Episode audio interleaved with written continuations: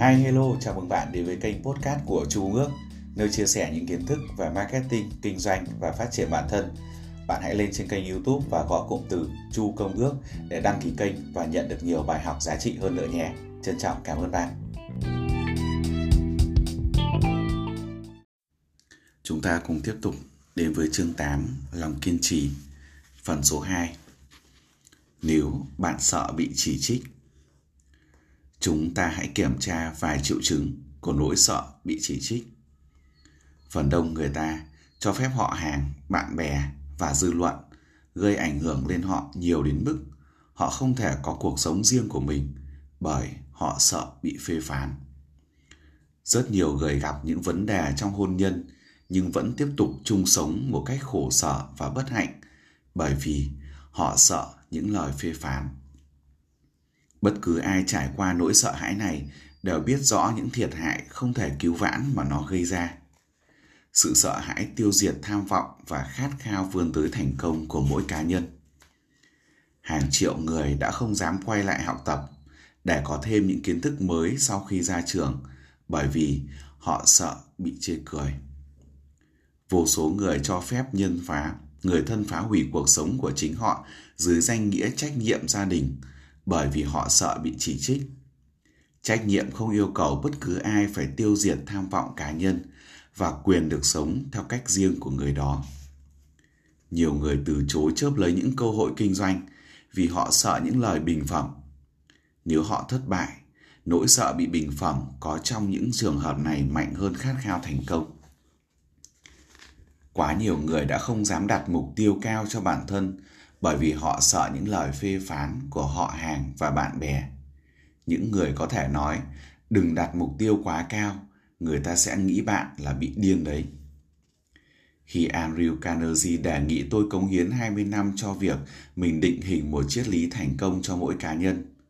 Suy nghĩ đầu tiên của tôi là lo sợ về những gì người ta sẽ nói. Lời đề nghị của Carnegie lớn hơn nhiều so với bất kỳ ý tưởng nào tôi đã từng hình thành trong tâm trí. Bản năng khiến tôi ngay lập tức đưa ra những lời biện minh. Tất cả chúng đều bắt nguồn từ nỗi sợ cố hữu của con người đối với những lời phê phán. Một tiếng nói nào đó từ trong tâm trí tôi vang lên rằng Bạn không thể làm được, công việc này quá lớn lao và đòi hỏi quá nhiều thời gian.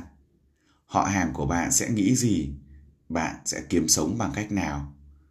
Chưa có ai từng hình thành trước đó một triết lý về sự thành công. Bạn có quyền gì mà tin rằng bạn sẽ làm được? Bạn là ai mà hướng tới một mục đích cao như vậy? Hãy nhớ là bạn xuất thân dưới tầng lớp trong tầng lớp dưới trong xã hội. Bạn biết gì về những triết lý thành công? Người ta sẽ nghĩ là bạn bị điên vì họ đã nghĩ như vậy vì sao từ trước đến giờ chưa có ai làm công việc này những câu hỏi đó và nhiều câu hỏi khác cứ quay cuồng trong đầu tôi dường như cả thế giới đang chú ý đến tôi giễu cợt lòng tôi làm tôi từ bỏ khát khao thực hiện lời đề nghị của ngài Carnegie. Sau này, khi đã phân tích cuộc sống của hàng ngàn người, tôi mới khám phá ra rằng phần lớn các ý tưởng thường chết yểu. Để phát triển, ý tưởng cần tiếp sức bằng hơi thở của sự sống thông qua những kế hoạch rõ ràng và được thực hiện một cách nhanh chóng. Thời điểm thích hợp để nuôi dưỡng một ý tưởng là ngay lúc đó nó được sinh ra. Mỗi giây phút mà ý tưởng đó sống, hãy cho một cơ hội tốt hơn để tồn tại. Sợ bị phê bình là nguyên nhân gốc rễ giết chết hầu hết các ý tưởng chưa được lên kế hoạch và thực hiện. Tự tạo ra những bước ngoặt. Nhiều người tin rằng thành công là kết quả của những bước ngoặt may mắn. Không thể hoàn toàn phủ nhận sự may mắn, nhưng nếu chỉ trông chờ vào may mắn thì gần như bạn sẽ luôn thất vọng. Bước ngoặt duy nhất mà bất cứ ai cũng có thể dựa vào đó là bước ngoặt do chính mình tạo ra. Bước ngoặt sẽ đến nếu bạn áp dụng những nguyên tắc kiên trì điểm khởi đầu của tất cả là một mục tiêu thật rõ ràng Hãy hỏi 100 người đầu tiên mà bạn gặp trên đường phố xem họ muốn điều gì nhất trong cuộc đời. 98 người trong số họ sẽ không thể trả lời bạn được. Nếu bạn cứ thúc ép buộc họ phải trả lời, một số sẽ nói là sự yên ổn. Nhiều người cho rằng đó là tiền bạc. Vài người khác sẽ nói là hạnh phúc. Những người khác nữa sẽ nhắc đến danh vọng và quyền lực. Một số sẽ nói rằng họ muốn được xã hội công nhận, sống thoải mái, có khả năng ca hát, nhảy múa hay viết lách gì đó, vân vân. Nhưng không ai trong số họ đề cập đến dù chỉ một dấu hiệu nhỏ nhất của một kế hoạch giúp họ đạt được những ước mơ được biểu đạt một cách rõ ràng. Sự giàu sang không trả lời cho những điều ước. Chúng chỉ đáp lại những kế hoạch rõ ràng, được hậu thuẫn bởi khát khao rõ ràng, thông qua sự kiên định, giữ vững được mục tiêu đã chọn. Làm sao để xây dựng lòng kiên trì? Có bốn bước cơ bản dẫn đến thói quen kiên trì. Chúng không đòi hỏi một trí thông minh tuyệt đỉnh một trình độ học vấn đặc biệt hay tiêu tốn của bạn quá nhiều thời gian cũng như nỗ lực những bước cần thiết này là một một mục đích xác định được hậu thuẫn bởi một khát khao cháy bỏng nhằm thực hiện được nó 2. Một kế hoạch rõ ràng được thể hiện qua những hành động liên tục. 3. Một tâm trí miễn dịch với những ảnh hưởng tiêu cực và gây nản lòng, bao gồm cả những lời bình phẩm thiếu tích cực của họ hàng, bạn bè hay những mối quen biết. 4. Kết giao thân thiện với một hay nhiều người cùng chí hướng sẽ khuyến khích bạn tiếp tục theo đuổi kế hoạch cũng như mục đích của mình. Bốn bước này rất cần thiết để có thể thành công trong bất kỳ lĩnh vực xã hội nào. Mục đích quan trọng của 13 nguyên tắc trong triết lý làm giàu này có thể giúp bạn thực hiện được bốn bước trên như một thói quen. Đó là những bước giúp bạn kiểm soát được sự thịnh vượng của mình. Đó là những bước dẫn đến tự do và độc lập trong suy nghĩ. Đó là những bước dẫn đến giàu sang dù ở các mức độ khác nhau. Đó là những bước dẫn tới quyền lực, danh vọng và được xã hội công nhận. Đó là những bước tạo ra bước ngoặt thuận lợi. Đó là những bước biến giấc mơ thành hiện thực. Đó là những bước cần thiết để làm chủ nỗi sợ hãi, sự ngã lòng và tính thờ ơ. Phần thưởng kỳ diệu sẽ dành cho những người biết cách thực hiện bốn bước này. Bạn có đặc quyền được tự định giá bản thân mình và bắt buộc cuộc đời phải trả cái giá mà bạn yêu cầu. Kiểm soát khó khăn như thế nào? Sức mạnh bí ẩn nào đó đã cho con người có lòng kiên trì khả năng kiểm soát được những khó khăn liệu lòng kiên trì có tạo ra trong tâm trí bạn những dạng thức hoạt động tâm linh tinh thần hay hóa học cho phép bạn kết nối được với sức mạnh siêu nhiên hay không? Miền trí tuệ vô biên có đứng về phía những người vẫn cố sức chiến đấu trong khi dường như cả thế giới đang chống lại họ. Những câu hỏi tương tự như vậy cứ nảy ra trong tâm trí khi tôi quan sát Henry Ford, người đã xây dựng nên một đế chế công nghiệp khổng lồ từ hai bàn tay trắng với gần như không có gì khác hơn là lòng kiên trì.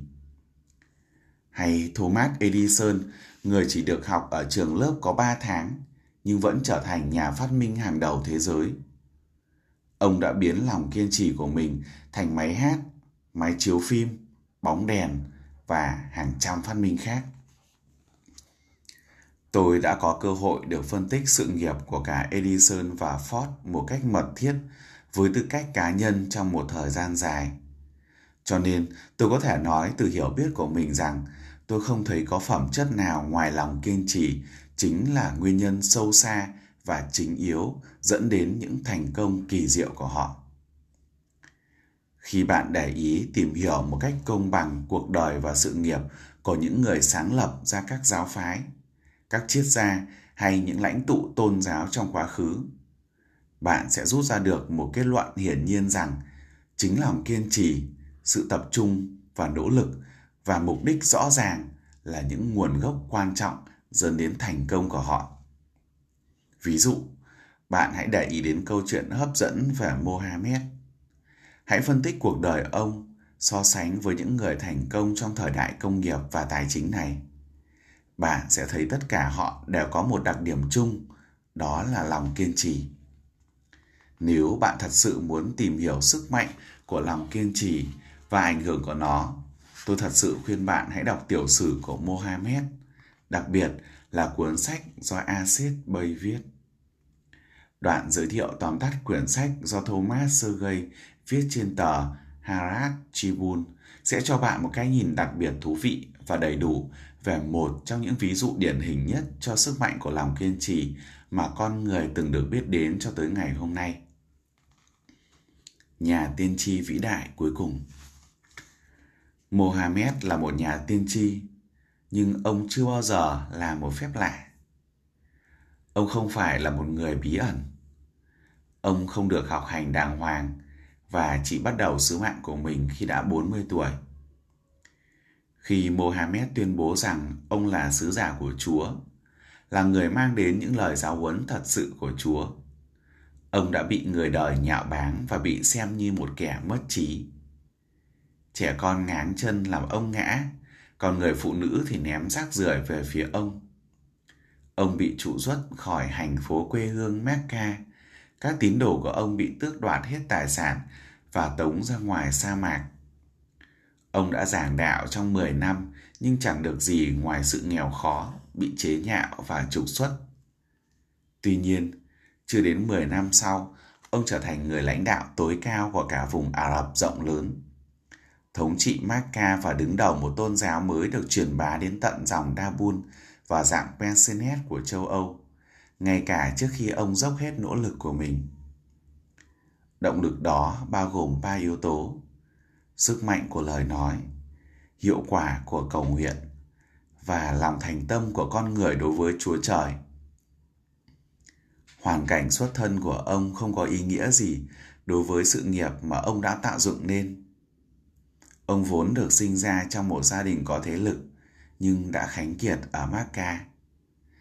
Macca ngã tư của thế giới, nơi có nền tảng đáng thần Kaaba thành phố thương mại và là trung tâm của những con đường giao thương. Không được vệ sinh và sạch sẽ cho lắm, nên trẻ con trong làng thường được gửi đến sa mạc cho những người Ả Rập du mục nuôi dưỡng. Mohammed cũng nằm trong hoàn cảnh đó. Ông lớn lên khỏe mạnh nhờ dòng sữa của những người mẹ nuôi du mục. Ông đi chăn cừu và nhanh chóng được một người quá phụ giàu có tên là Khadia thuê làm người dẫn đường cho đoàn lữ hành của bà. Ông đã đặt chân đến hầu hết các vùng đất phương Đông, nói chuyện với nhiều người thuộc nhiều tôn giáo khác nhau và chứng kiến đạo cơ đốc bị chia rẽ thành những giáo phái xung đột với nhau.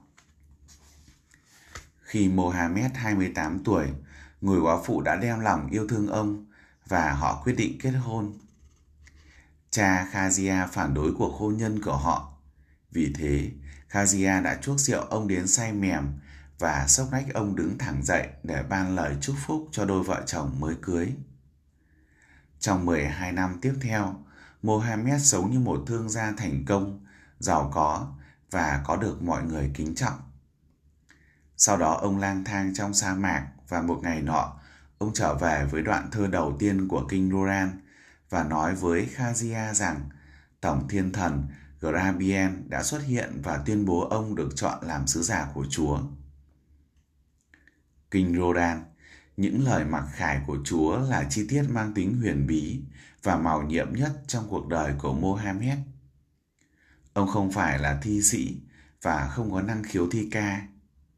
Nhưng những vần thơ của Kinh Rodan mà ông đã được mặc khải và thuật lại với các tín đồ hay hơn bất cứ vần thơ nào mà các thi sĩ của các bộ tộc thời đó có thể sáng tác ra. Điều này đối với người Ả Rập là cả một phép màu kỳ diệu.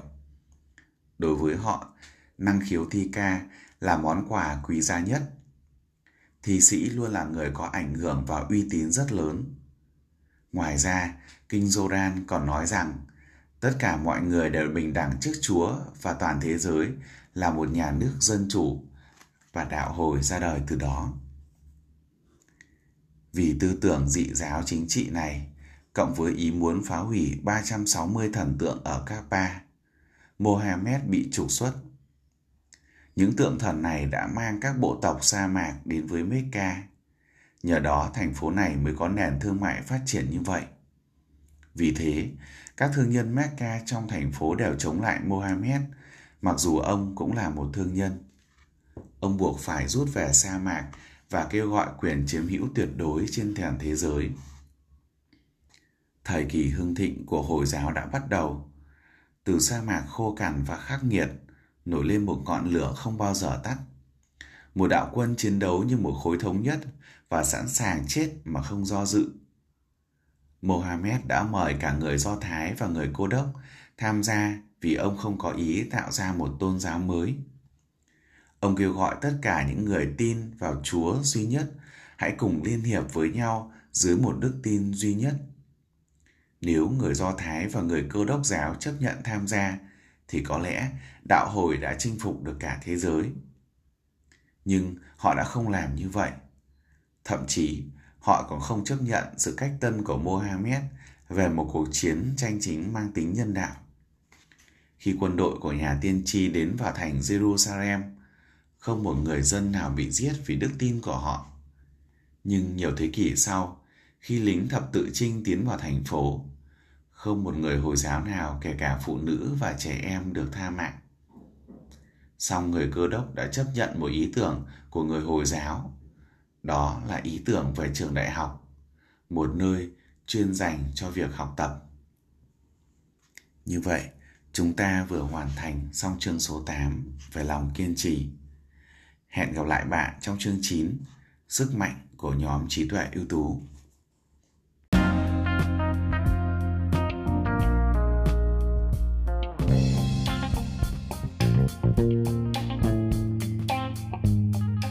Các bạn ơi, trên kênh YouTube của Chu Công Ước còn rất nhiều các nội dung hay khác nữa. Bạn hãy bấm vào đăng ký kênh, sau đó nhận những thông tin quà tặng được đính kèm ở phần mô tả nhé.